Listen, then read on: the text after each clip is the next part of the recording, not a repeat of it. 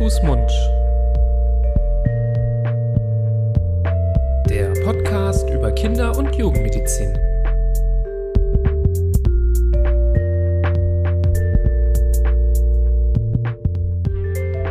Hallo und herzlich willkommen zu einer neuen Folge von Hand, Fuß, Mund, dem Podcast über Kinder- und Jugendmedizin. Es begrüßen euch oder Sie da draußen wieder einmal, ja, Nibras Nami, das bin ich und an meiner Seite ist Florian Barbour. Hallo, lieber Florian. Hallo, Nibras. Wir sind beide Fachärzte für Kinder- und Jugendmedizin, ähm, sitzen hier in Düsseldorf und haben neben dem Standardprogramm bei Hand, Fuß, Mund auch eben ja eine Folge wie heute, eine Expertenfolge im Petto. Ihr kennt das ähm, System vielleicht schon, das machen wir schon seit letztem Jahr, dass wir in dem Expertenformat vor allem ja Leitlinien, neue Leitlinien, aktuelle Leitlinien beleuchten, besprechen, um eben darauf aufmerksam zu machen, dass es für das eine oder andere Krankheitsbild diesen Leitfaden gibt und adressieren damit natürlich auch wie immer interessierte Eltern, aber vor allem auch Kolleginnen und Kollegen, ähm, die Kinder betreuen und behandeln. Und beim Anklicken der Folge bereits schon euch vielleicht aufgefallen, es soll es heute um die ABMF-Leitlinie zur Immunglobulin A-Vaskulitis gehen, eine Erkrankung, die man vielleicht auch noch kennt oder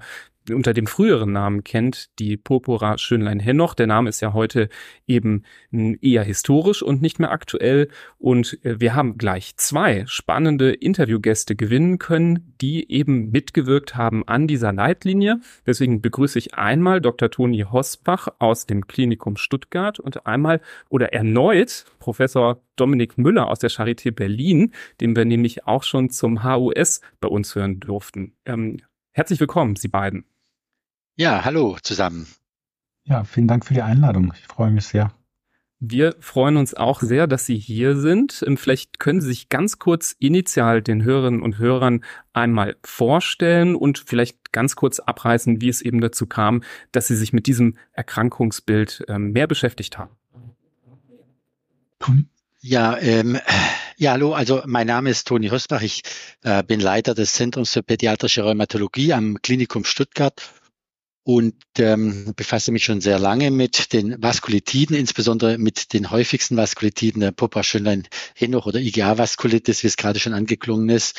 Und ähm, habe ähm, da schon seit äh, vielen Jahren auch die ähm, Leitlinie Popa Schönlein Henoch IgA-Vaskulitis mit verfasst und ähm, freue mich sehr, dass dieses ähm, Mal zum ersten Mal gelungen ist, so eine richtig interdisziplinäre Leitlinie mit vielen verschiedenen Disziplinen zusammenzustellen.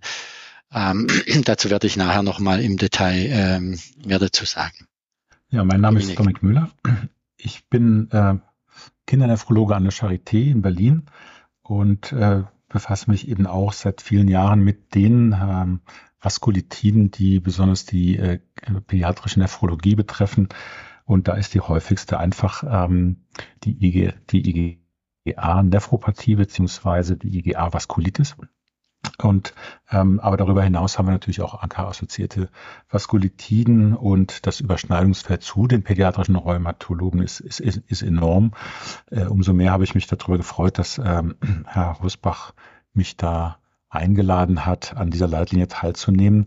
Und dann darf ich vielleicht an dieser Stelle auch noch den äh, Professor Martin Pohl erwähnen aus Freiburg, Leiter der Kindernephrologie dort, der einen ganz entscheidenden Beitrag im nephrologischen Bereich dazu geleistet hat. Ja, super. Vielen Dank für die kurze Vorstellung und die fachliche, den fachlichen Wegweiser. Jetzt haben wir also da zwei absolute Experten auf dem Gebiet hier gewinnen können. Das freut uns sehr und ich glaube, es ist an der Zeit, dann direkt ins Thema reinzuhüpfen und loszulegen. Bei diesem Krankheitsbild, ich glaube, dass äh, jeder schon gehört hat, vielleicht gar nicht alle schon mal ge zu Gesicht bekommen haben. Umso wichtiger ist es natürlich, da hm, ein Expertengespräch und dahinterliegend so eine Leitlinie zu haben. Äh, Herr Müller, Sie haben schon gesagt, es ist die häufigste Vaskulitis. Vielleicht können Sie uns äh, etwas Hintergrund liefern, was die Häufigkeit dieser IgA-Vaskulitis angeht, aber vor allem auch, was ist denn das überhaupt? Wie wird ähm, diese, also was verstehen wir unter einer IgA-Vaskulitis? Warum heißt sie gar nicht mehr so, wie sie früher hieß? Das würde mich auch interessieren. Und ähm, ja, wie häufig sehen wir sie? Mhm. Ähm, also die ähm, IgA-Vaskulitis in der Tat, also früher Purpura Schönern-Henoch, ist eine, eine leukozytoklastische Vaskulitis mit dem Befall eben der kleinen Gefäße, vor allem der Haut. Das ist das, was, was die Eltern bemerken, warum die Eltern auch zu uns kommen, des Gastrointestinaltraktes und eben der Glomeruli mit Ablagerung von überwiegend IgA enthaltener Immunkomplexe. Ähm, in der Tat die häufigste Vaskulitis äh, des Kleinkind- und Schulkindesalters vor dem ähm, Morbus Kawasaki. Vielleicht haben wir in Zukunft da auch eine andere Bezeichnung. Und es ist eine bei Kindern unter zwei Jahren auftretende äh, Vaskulitis mit ähm, früher auch als akutes infantiles hämorrhagisches Ödem oder Sedelmeier-Konkaden-Purpura bezeichnet. Toni, möchtest du das noch ergänzen? Nee, ich finde, das hast du schon sehr, sehr präzise ähm, äh, geschildert alles. Äh, wir könnten noch, ich habe extra auch noch mal äh, in Vorbereitung für den Podcast die Inzidenzen ähm, nachgeguckt und wir hatten ja in unserem, wie man in unserem CME-Artikel von der Monatsschrift ähm, von Anfang des Jahres auch noch mal nachlesen kann, 20 auf 100.000 Kindern, ähm, die ähm, hier betroffen sind, entsprechend äh, epidemiologischer Erhebungen. Wie weit es dann die Realität abbildet, ist ja nochmal ein anderer Punkt. Wir sehen, und ich habe auch nochmal geguckt, wie viel wir denn sehen im Olga-Hospital. Da sind die Zahlen, die stationären Zahlen natürlich auch rückläufig. Früher hat man das sicher ähm, auch ähm, vielleicht großzügiger aufgenommen. Da ist man mittlerweile auch ähm, ja, beruhigter geworden sozusagen. Äh, wir haben zwischen 10 bis 30 Patienten jedes Jahr stationär mit entsprechenden Krankheits, mit der Diagnose äh, IgA-Vaskulitis. Über die Indikationen zur Aufnahme können wir sicher später nochmal reden. Mhm. Ja, danke, dass Sie die Inzidenzen da auch nochmal rausgesucht haben und die Fallzahlen an Ihrer eigenen Klinik. Da sieht man auch daran, dass es äh, schon etwas Seltenes ist an äh, so einer großen Klinik, an so einem großen geografischen Knotenpunkt, äh, dass sich dann nur äh, weniger als ein Fall äh, alle paar Wochen vielleicht dann auch ähm, ansammeln. Das äh, ist dann so, wenn man je nachdem, was für eine Schicht man aktuell hat, sieht man dann vielleicht doch mal ein, zwei Jahre keinen so einen Patienten ähm, und in der Praxis ist es vielleicht noch weniger. Können Sie vielleicht noch mal ähm, so den klassischen, typischen Patienten charakterisieren, ähm, der mit welchen Kriterien aufschlagen muss, sodass dann bei Ihnen gedacht wird, ah ja, das könnte eben eine solche IgA-Vaskulitis sein? Mhm. Soll ich, Dominik, oder? Ja, gerne, Toni. Ja, ähm, wir haben übrigens heute am Mittagstisch erst darüber gesprochen, über, ähm, über die Möglichkeit im Podcast was, was weiterzugeben. Und es werde jetzt genau so machen, weil man eben im Podcast andere Dinge als jetzt vielleicht ähm, fixiert werden, schriftlich fixiert werden, weitergeben kann. Also die IgA-Vaskulitis, Purpura ist eigentlich charakterisiert durch eine palpable Purpura. Was ist eine palpable Purpura? Man fährt sozusagen mit geschlossenen Händen über die Haut und spürt, dass ähm, hier eben äh, über das Hautniveau ragende Papillen, wie es der Name schon sagt, äh, vorhanden äh, sind. Es kommt hier im Rahmen ähm, der granulozytären oder lymphozytären Invasion zu dieser klassischen Papelbildung. Das grenzt das Ganze ab von, ähm, von einer, von einer thrombopenischen Purpura. So, und jetzt ist hier nochmal die Botschaft. Im Grunde, die Klassifikationskriterien beinhalten nicht nur dieses Kriterium, sondern man sollte noch ein zusätzliches Kriterium haben, nämlich Bauchschmerzen, beispielsweise akute Bauchschmerzen oder eine Arthritis oder Arthralgien oder eine renale Beteiligung im Sinne einer Erythrozyturie oder Proteinurie oder auch einen histopathologischen Befund. Und dafür wurden dann auch Sensitivitäts- und Spezifitätskriterien erhoben. Jetzt ist es aber so, und jeder, der äh, Popaschöner Hirnpatienten schon gesehen hat, dass eben weder Bauchschmerzen noch Arthritis oder renale Beteiligung oder histopathologische Befunde vorhanden sein müssen.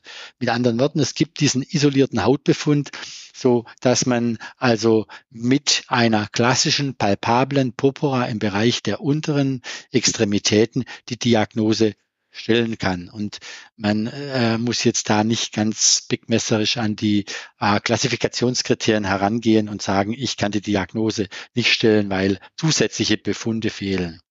Also die, ähm, das Entscheidende bei der Diagnosestellung ist das spürbare, äh, das spürbare, ähm, äh, der spürbare Nachweis von Papeln im Bereich der Haut, der unteren Extremität. Ja, das finde ich einen ganz wertvollen Tipp, weil ähm, ich das schon öfter auch mal gehört habe, dass dem einen oder anderen schon der Schrecken den Rücken runterlief, ob es irgendwie eine Meningokokken-Sepsis oder ähnliches ist, wegen der ähm, dann doch eindrücklichen Einblutungen da an den Beinen, so dass das ähm, Gut, das restliche klinische Bild ist ja dann doch auch unterschiedlich zwischen diesen Krankheitsbildern, aber dass man doch auch die Möglichkeit hat, durch äh, Handauflegen ähm, und drüberfahren über die Läsionen, dass man da eine, ein Gefühl bekommt, was man eben bei den klassischen äh, ähm, Hämorrhagien nicht immer so hat. Ja, finde ich, genau. finde ich auch einen sehr praktischen Hinweis. Und äh, das ist genauso wie, genau wie Sie sagen, dass man einfach hier deutlich mehr vermitteln kann oder ein bisschen mehr aus dem Nähkästchen plaudern kann, als ähm, jetzt bei einem, ja, bei der niedergeschriebenen Leitlinie beispielsweise. Nichtsdestotrotz gibt es natürlich äh, für Medizinerinnen und Mediziner dann äh, schon so ein bisschen diagnostischen Fahrplan, den man äh, denen an die Hand geben muss beim Abklären bei Verdacht auf eine IgA-Vaskulitis. Was gehört denn hier dazu? Was, was muss denn alles abgeklopft werden? Was kann man sich vielleicht auch sparen, was im äh, so in der normalen Praxis vielleicht zu viel ab, äh, diagnostiziert oder abgenommen wird? Haben Sie da ähm, so einerseits einen Fahrplan, andererseits äh, praxisrelevante Aspekte? Vielleicht Herr Müller? Dumm. Ja, ger gerne. Also hm, die wie Herr Rostbach sagte, die Diagnose ist ähm, eigentlich klinisch zu stellen. Und ähm, wirklich spezifische Parameter sind nicht bekannt. Man könnte natürlich annehmen, äh, wenn, wenn die Erkrankung schon so heißt, kann ich ja auch mal IgA bestimmen. Und zumindest im nephrologischen Bereich ist in der Tat ein Teil der Patienten, also höher als eine der Normalbevölkerung, haben ein erhöhtes IgA. Aber dieses IgA ist weder diagnostisch wegweisend noch ist es hat es therapeutisch oder prognostisch irgendeine Bedeutung. Ähm, es geht bei der weitergehenden Diagnostik außerhalb der klinischen vor allem um die einmal um die Abgrenzung von anderen Erkrankungen, indem man ähm, Blutsenkung, CRP-Gerinnung, indem man eine Sepsis oder eben eine Gerinnungsstörung oder was vorhin angesprochen wurde, Vorderhaus-Friedrichen-Syndrom ausschließen möchte. Oder auf der anderen Seite mit einem Urinstatus, beziehungsweise wenn möglich mit der Urinmikroskopie, Eiweißbestimmung im Urin äh, oder Messung der Nierenretentionsparameter, eine Nierenbeteiligung ähm, zu beweisen oder auszuschließen oder auch schon zu quantifizieren. Ähm, oder andere Formen der Vaskulitis, wie zum Beispiel Ana Anker, aber das ist, glaube ich, dann wirklich äh, das klinische Bild und die, die Gesamtschau, äh, ob man da wirklich im Labor noch weiter schauen muss. Also letzten Endes, äh, wie gesagt, eine, eine klinische Diagnose und die weitergehende Diagnostik, die dann auch noch durch einen Ultraschall vielleicht des Abdomens ergänzt werden kann, um eine Invagination auszuschließen. Vor allem auf der einen Seite um Ausschluss von äh, anderen Erkrankungen, aber eben auch zum äh, Beweis oder Quantifizierung von Vorliegen von Beteiligungen anderer Organe. Mhm. Ja, super, danke für die Zusammenfassung. Das äh, ist ähm, glaube ich, auch wichtig, dass man das im Hinterkopf hat, dass eben äh, Diagnostik zwar notwendig ist, aber nicht um die Diagnose zu stellen, sondern um das Ausmaß ähm, vielleicht auch eingrenzen zu können und zu differenzieren. Ähm, bevor wir den Ball wieder zu Herrn Müller spielen und mehr auf die Nierenbeteiligung eingehen, ähm, fangen wir doch vielleicht erstmal mit dem typischen ähm, Bild des Kindes an, was auch über Bauchschmerzen klagt. Da kamen jetzt so ein paar Stichworte, aber ähm, vielleicht kann, können Sie, Herr Rosbach, noch mal ein bisschen ähm, nennen, was denn so abdominell äh, sich bietet, klinisch ähm, bei dieser Erkrankung, woran man denken sollte und wieso eben das Abdomen gründlich untersucht gehört bei allen Kindern, wo man diesen Verdacht hat. Mhm. Also das ist sicher ein zentraler, ein zentrales Organ, was äh, mit äh, verfolgt werden sollte.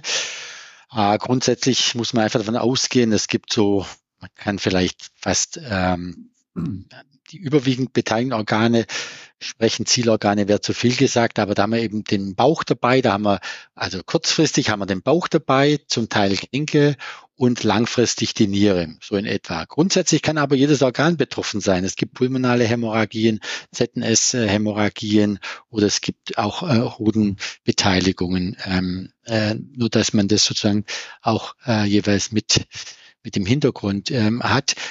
es ganz grundsätzlich ist es so, dass so eine abdominelle Vaskulitis extrem schmerzhaft ist. Ah, das heißt, äh, charakteristisch sind eben hier einschießende heftige Bauchschmerzen, die als Koliken imponieren können, zum Teil mit einer Hämochezie ähm, einhergehen äh, können, mit Erbrechen einhergehen können. Und ähm, entsprechend ähm, sollte man halt dann versuchen, jetzt das in einem Gesamtkontext zu sehen. Sprich, wenn man Hämorrhagien hat im Bereich der Extremitäten, ist es sehr naheliegend, diese Konstellation. Fieserweise gibt es aber auch den umgekehrten Fall, dass akute Bauchschmerzen vorhanden sind bei 10 bis 20 Prozent und dann erst im Lauf der nächsten Tage eine Hautbeteiligung auftritt so dass es sich manchmal ähm, lohnen kann, dass man diese Differentialdiagnose äh, im Hinterkopf hat. In jedem Fall sollte man bei akuten Bauchschmerzen, wenn man an diese Erkrankung denkt, Ultraschall machen, weil es eben diese Komplikation der Invagination äh, gibt und die muss dann gelegentlich auch devaginiert werden, hydrostatisch, zum Teil operativ, äh, weil es eben sonst zu intestinalen Nekrosen äh, kommen kann. Ähm, Jetzt haben Sie schon gesagt, dass die Kombination von Bauchschmerzen und Hauterscheinungen, dass das nicht immer gleichzeitig oder miteinander auftritt. Ähm, Bringt es denn etwas, egal ob mit oder ohne Bauchschmerzen, die Haut zu biopsieren und das pathohistologisch nachzuweisen oder ist das mit Kanonen auf Spatzen geschossen? Ja, also letzteres muss man sicher jetzt in den Vordergrund stellen. Im Grunde ja, für die banale Erkrankung äh, braucht man das nicht. Das ist, wie erwähnt, diese palpable Purpura im Bereich der abhängigen Körperpartien. Es gibt aber Differentialdiagnosen, wie beispielsweise wir hatten vor, ähm, vor zwei Jahren Mädchen, was eigentlich genauso ähm, da lag, mit, mit, mit, mit petechialen, zum Teil mit äh, palpablen ähm, Effloreszenzen.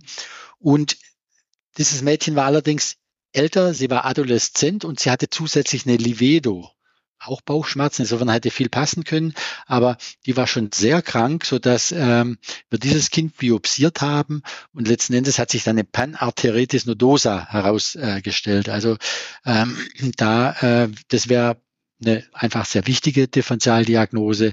Äh, Dominik Müller hat vorher auch erwähnt, das Krankheitsbild der Anker-assoziierten Vaskulitis, was eben auch bei Adoleszenten gerne auftritt mit einer heftigen ähm, auch äh, Nierenbeteiligung, aber auch pulmonalen äh, Beteiligung. Auch da äh, wäre es ähm, sinnvoll, dass ähm, biopsiert wird, um diese Vaskulitis näher eingrenzen zu können. Es gibt Lupoid-ähnlich verlaufende Erkrankungen, ähm, äh, wo es ähm, Sinn macht, ähm, überhaupt zu schauen, ob eine Vaskulitis da liegt oder ob möglicherweise auch äh, eine Kollagenose äh, vorhanden wäre.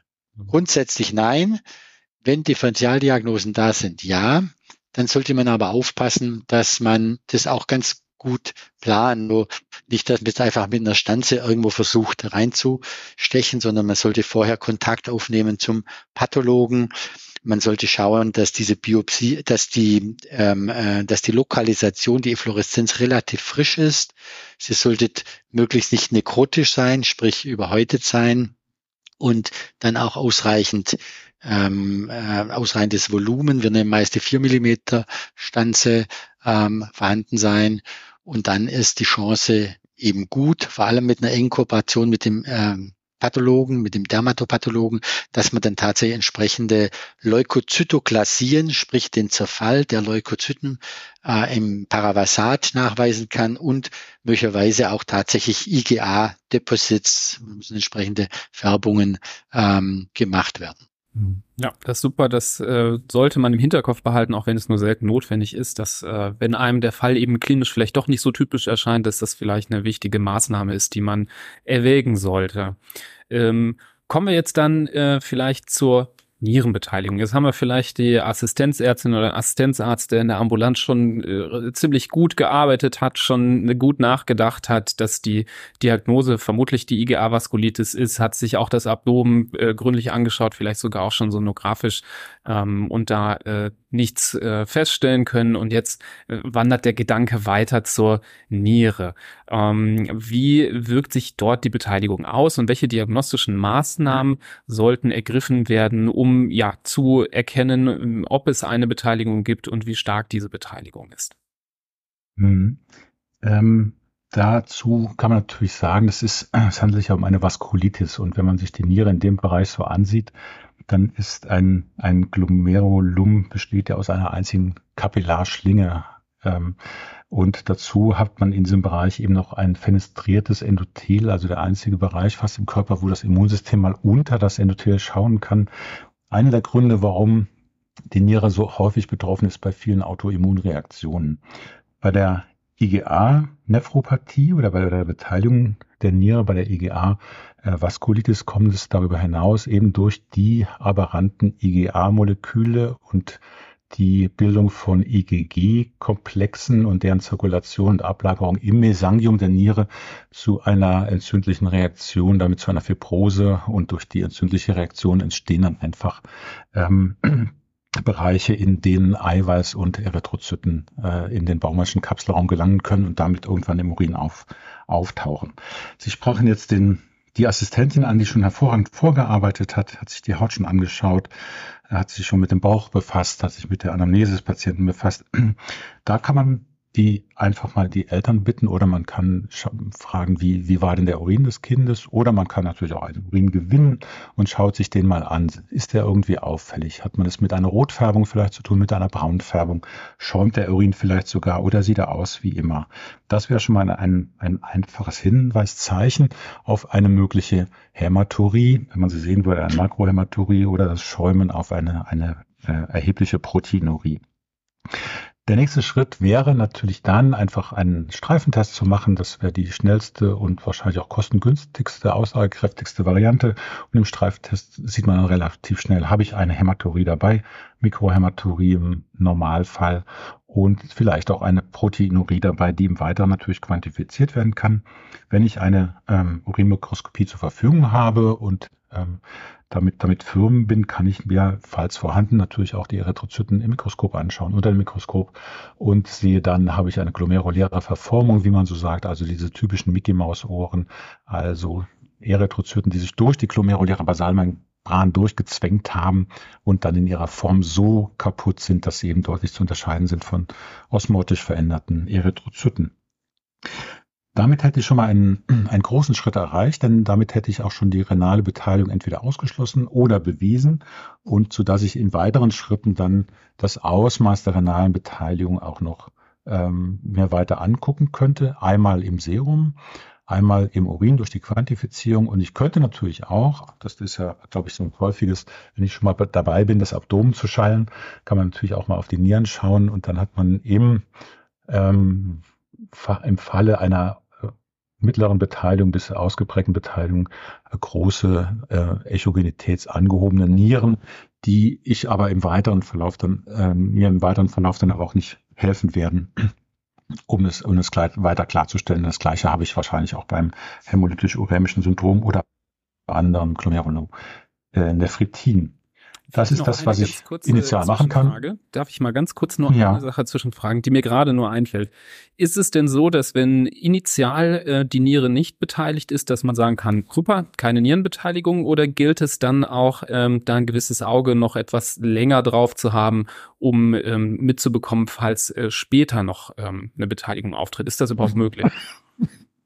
Ja, dass wir empfehlen eigentlich immer die, die Beobachtung des Kindes und ähm, im, in Abhängigkeit vom klinischen Verlauf der, der Haut oder der, der abdominellen äh, Beteiligung äh, du, durchaus noch ein oder zweimal den Urin zu kontrollieren. Wenn man einen, wenn man einen Urin gewonnen hat, den kontrolliert hat in, im Verlauf einer Woche oder sogar zwei Wochen, dann ist meistens nicht mehr damit zu rechnen, dass hier noch äh, signifikante Veränderungen auftauchen.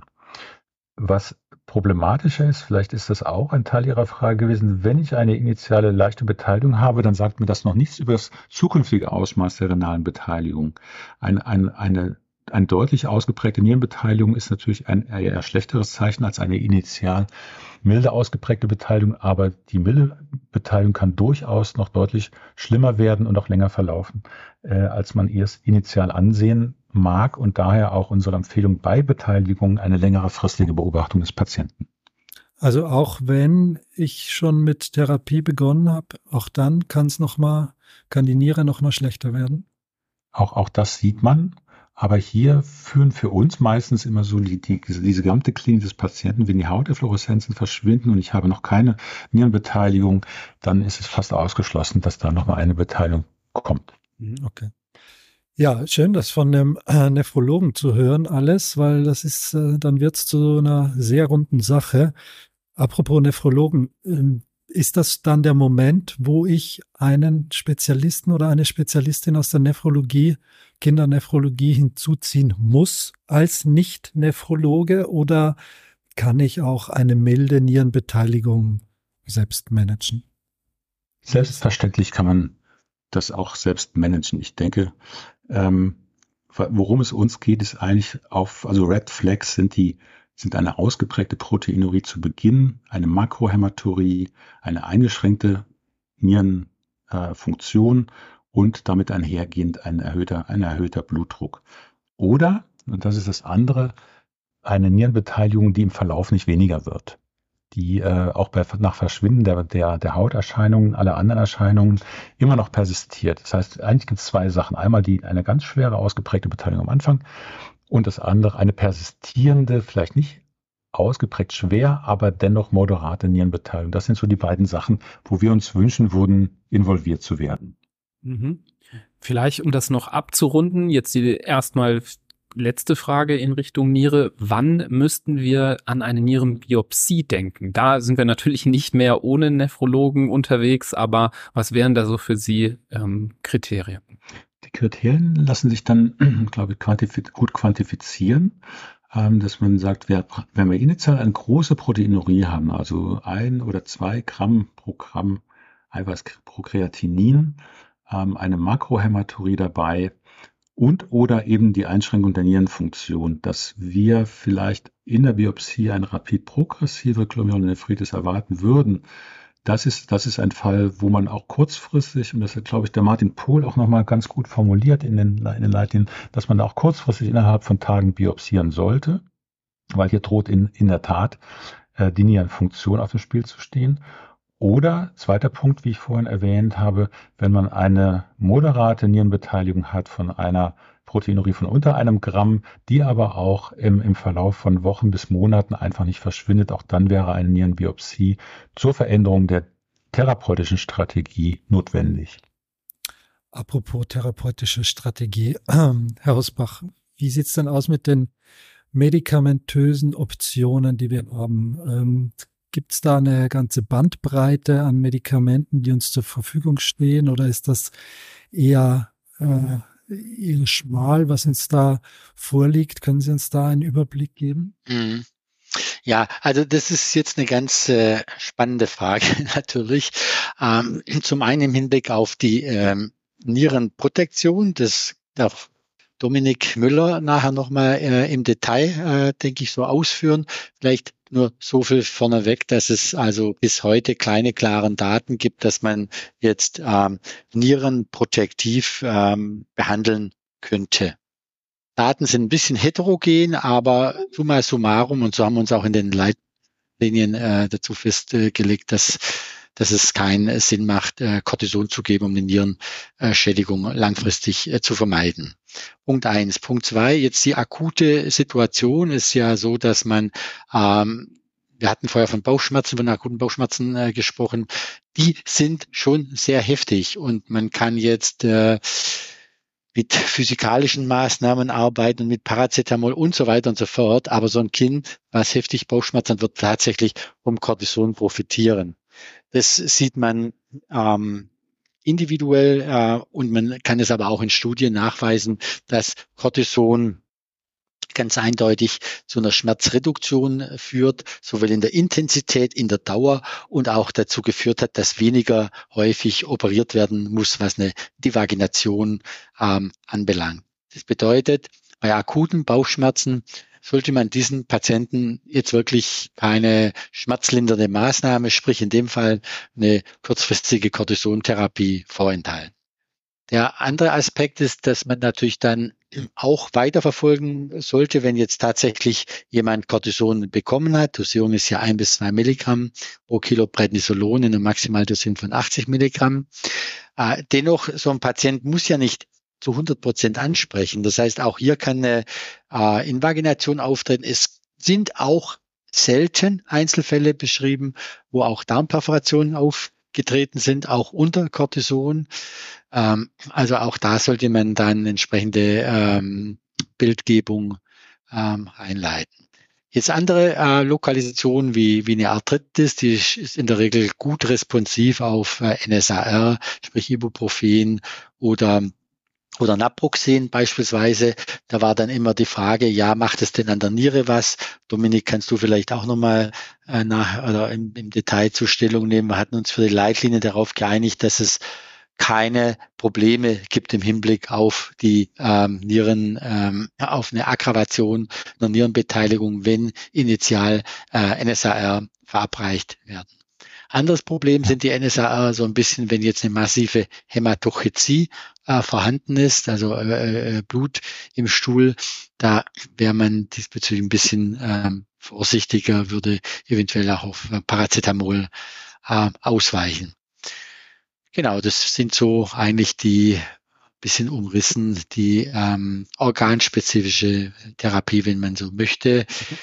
Es ähm, gibt jetzt bei refraktären Situationen, beispielsweise sehen wir immer wieder auch Patienten, die chronische Hautprobleme haben, die ähm, eben dann ähm, möglicherweise auch eine weitergehende Therapie äh, benötigen. Hier haben wir zum Teil auch mit äh, Cortison oder zum Teil auch sogar Cortisonstoßtherapie gebraucht. Es sind im Einzelfall auch äh, gute Erfolge mit Colchicin äh, zu sehen bei einer chronisch kutanen refraktären Vaskulitis und im Weiterverlauf ähm, auch mit äh, einer entsprechenden B-Zell-Blockade, CD20-Blockade mit äh, Rituximab. Mhm.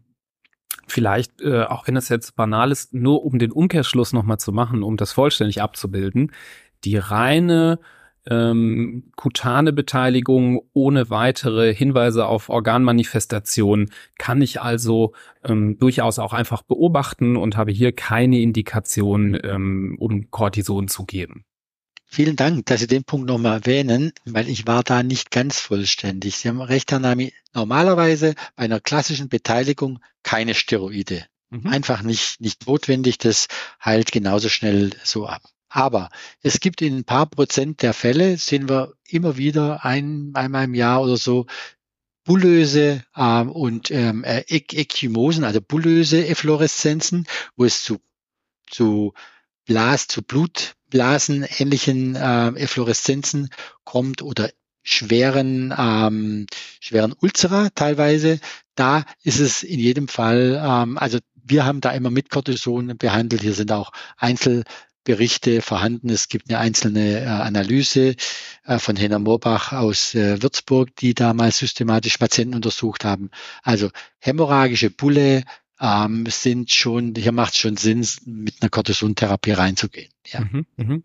Ja, super. Danke, dass Sie das noch äh, ergänzt haben. Ich äh, wollte eben auch vielleicht die niedergelassenen Kolleginnen und Kollegen bestärken, die dann vielleicht, nachdem sie so einen Patienten auch wirklich gründlich untersucht haben, äh, Abdomen gut angeschaut haben, Urin mit untersucht haben, ähm, äh, dass die dann auch entscheiden, ähm, dass es durchaus möglich, jetzt erstmal zuzuwarten, das Kind äh, kurzfristig wieder zur Kontrolle einzubestellen, den Verlauf zu beobachten, ohne jetzt jedes Kind sofort ähm, zur stationären Aufnahme einzuweisen definitiv kann man äh, nur unterstreichen. Ja, gehen wir den Ball wieder an den Nephrologen, wenn es jetzt um die Nierenbeteiligung geht. Ähm, da sind ja durchaus andere Geschütze notwendig äh, bei der Behandlung. Das geht schon sehr ins Expertendasein. Also ich glaube, das sollte definitiv dann in den Händen der Nephro Nephrologie oder Kindernephrologie liegen. Können Sie uns trotzdem, Herr Müller, einmal so einen mhm. Abriss geben, was uns da äh, optional äh, zur Verfügung steht? Und in welchen, ähm, in ja. welchen Fällen oder in welchen Schwierigkeiten? Mhm. Ja, also ich darf vielleicht vorwegschicken, ich bin, oder ich oder wir, wir sind alle sehr froh, dass ähm, das ist natürlich auch an Herrn Hausbach zu verdanken, dass diese Leitlinie ähm, IgA-Vaskulitis heißt. Denn wir hatten in der Tat, die Älteren werden sich noch erinnern, wir hatten die Pobera Schönen-Hennoch im Kleinkindalter, junges Schulkindalter und wir hatten die IgA-Nephropathie äh, im jugendlichen Erwachsenenalter sowieso. Im Erwachsenenalter führt das nicht selten zur, zur terminalen Niereninsuffizienz. Und dazwischen hatten wir irgendwie nichts Richtiges.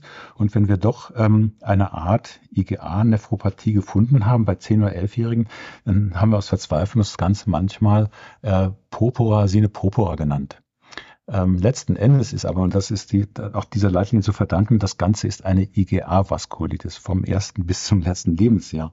Und das, um das Ganze kurz zu machen, das hilft uns natürlich auch jetzt. Wir brauchen keine getrennten Therapieschemata mehr. Natürlich müssen wir auf die besonderen Bedürfnisse von Kindern, Jugendlichen und Erwachsenen eingehen und auch ähm, viele andere Sachen noch berücksichtigen. Aber da da wir jetzt wissen, wir haben es mit der gleichen Erkrankung zu tun, ähm, haben wir natürlich auch die Möglichkeit, die äh, Therapieformen ein wenig äh, über diese ganze äh, Alters, ähm, über, diese, über dieses ganze Alter äh, zu, zu verteilen.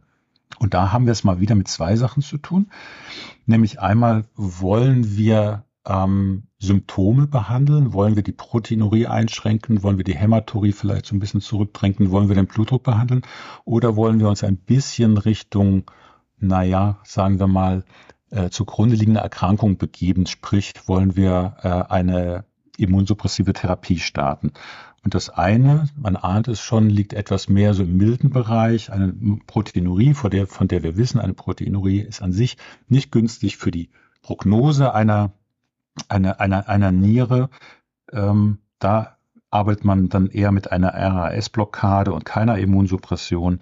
Oder es gibt neuere Medikamente wie eben ein ähm, Extended Release Budenosid, was im Kolon freigesetzt wird, oder Sparsentan, ein kombinierter Endothelin und Angiotensin 2 Rezeptorantagonist. Oder geht man auf die andere Seite und sagt, wir möchten immunsuppressiv arbeiten mit Steroiden, mit eventuell Azathioprin oder bei ganz schweren Fällen im Sinne einer rapid progressiven Glomerulonephritis, wo wirklich die Nierenfunktion, das Nierenüberleben auf dem Spiel steht, mit ähm, Cyclosporin A und vor allem aber Cyclophosphamid in Verbindung mit Methylpret stößen.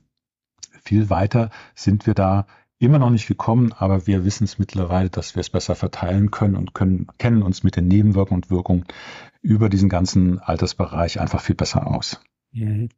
Ja, danke. Das ist ähm, sehr wertvoll, nochmal das herauszuarbeiten, dass es eben diese zwei äh, Dinge gibt, an die man denkt, eben auch das zugrunde liegende Autoimmunphänomen, das man versuchen möchte einzudämmen, ähm, sobald man entweder bei milder Form das Gefühl hat, man kriegt es trotzdem nicht in den Griff und bei schweren Formen ähm, da schnell äh, dran denken sollte, dass es nur nicht nur um die symptomatische Behandlung, sondern auch die ursächliche geht. Ja, ich ähm, habe das Gefühl, wir sind jetzt einmal so ganz schnell durchgeritten durchs Thema, haben aber insgesamt einen sehr, sehr guten Überblick. Ich ähm, möchte aber Ihnen am Ende des Podcasts immer auch nochmal die Möglichkeit geben, falls Sie nochmal ähm, einen Tipp haben oder so eine Sache, wo Sie denken, also wenn ich jetzt irgendwie das Sprachrohr mal hab, äh, alle niedergelassenen oder jungen Kolleginnen und Kollegen zu erreichen, diese Take-Home-Message ist mir immer sehr wichtig in meinen äh, Fortbildungen, dann dürfen Sie die hier an dieser Stelle doch sehr gerne auch nochmal an das Publikum richten. Toni. Also ich denke, das Wichtigste ist, dass man nach einer palpablen Purpura sucht. Die Kinder sollten nicht zu krank sein, sollten in das, ähm, in das Altersfenster passen von drei bis zehn Jahren. Sobald irgendwas atypisch ist, macht es Sinn, so wie Sie, Herr Nami, schon angesprochen haben, dass man das Kind nochmal einbestellt. Wenn ein Kind sehr krank erscheint, äh, macht es Sinn, dass, dass, dass man das auch mal vorstellt. Genau, ich könnte vielleicht auch noch darauf hinweisen, ähm, zu guter Letzt, dass ähm, Dominik Müller, Martin Pohl und ich äh, die Handlungsanweisungen, Handlungsanweisung, so heißt es, ähm, für die Monatsschrift ähm, verfasst haben und dass die in den nächsten Wochen sicherlich erscheint, so dass man hier nochmal in komprimierter Form über das, was wir gerade gesprochen haben, ähm, in einer schönen Übersicht nachlesen kann. Super, das ist ein toller Hinweis. Augen also auf, äh, wer die Moki erhält, ähm, da mal reinzuschauen. Herr Müller, haben Sie noch letzte Wort?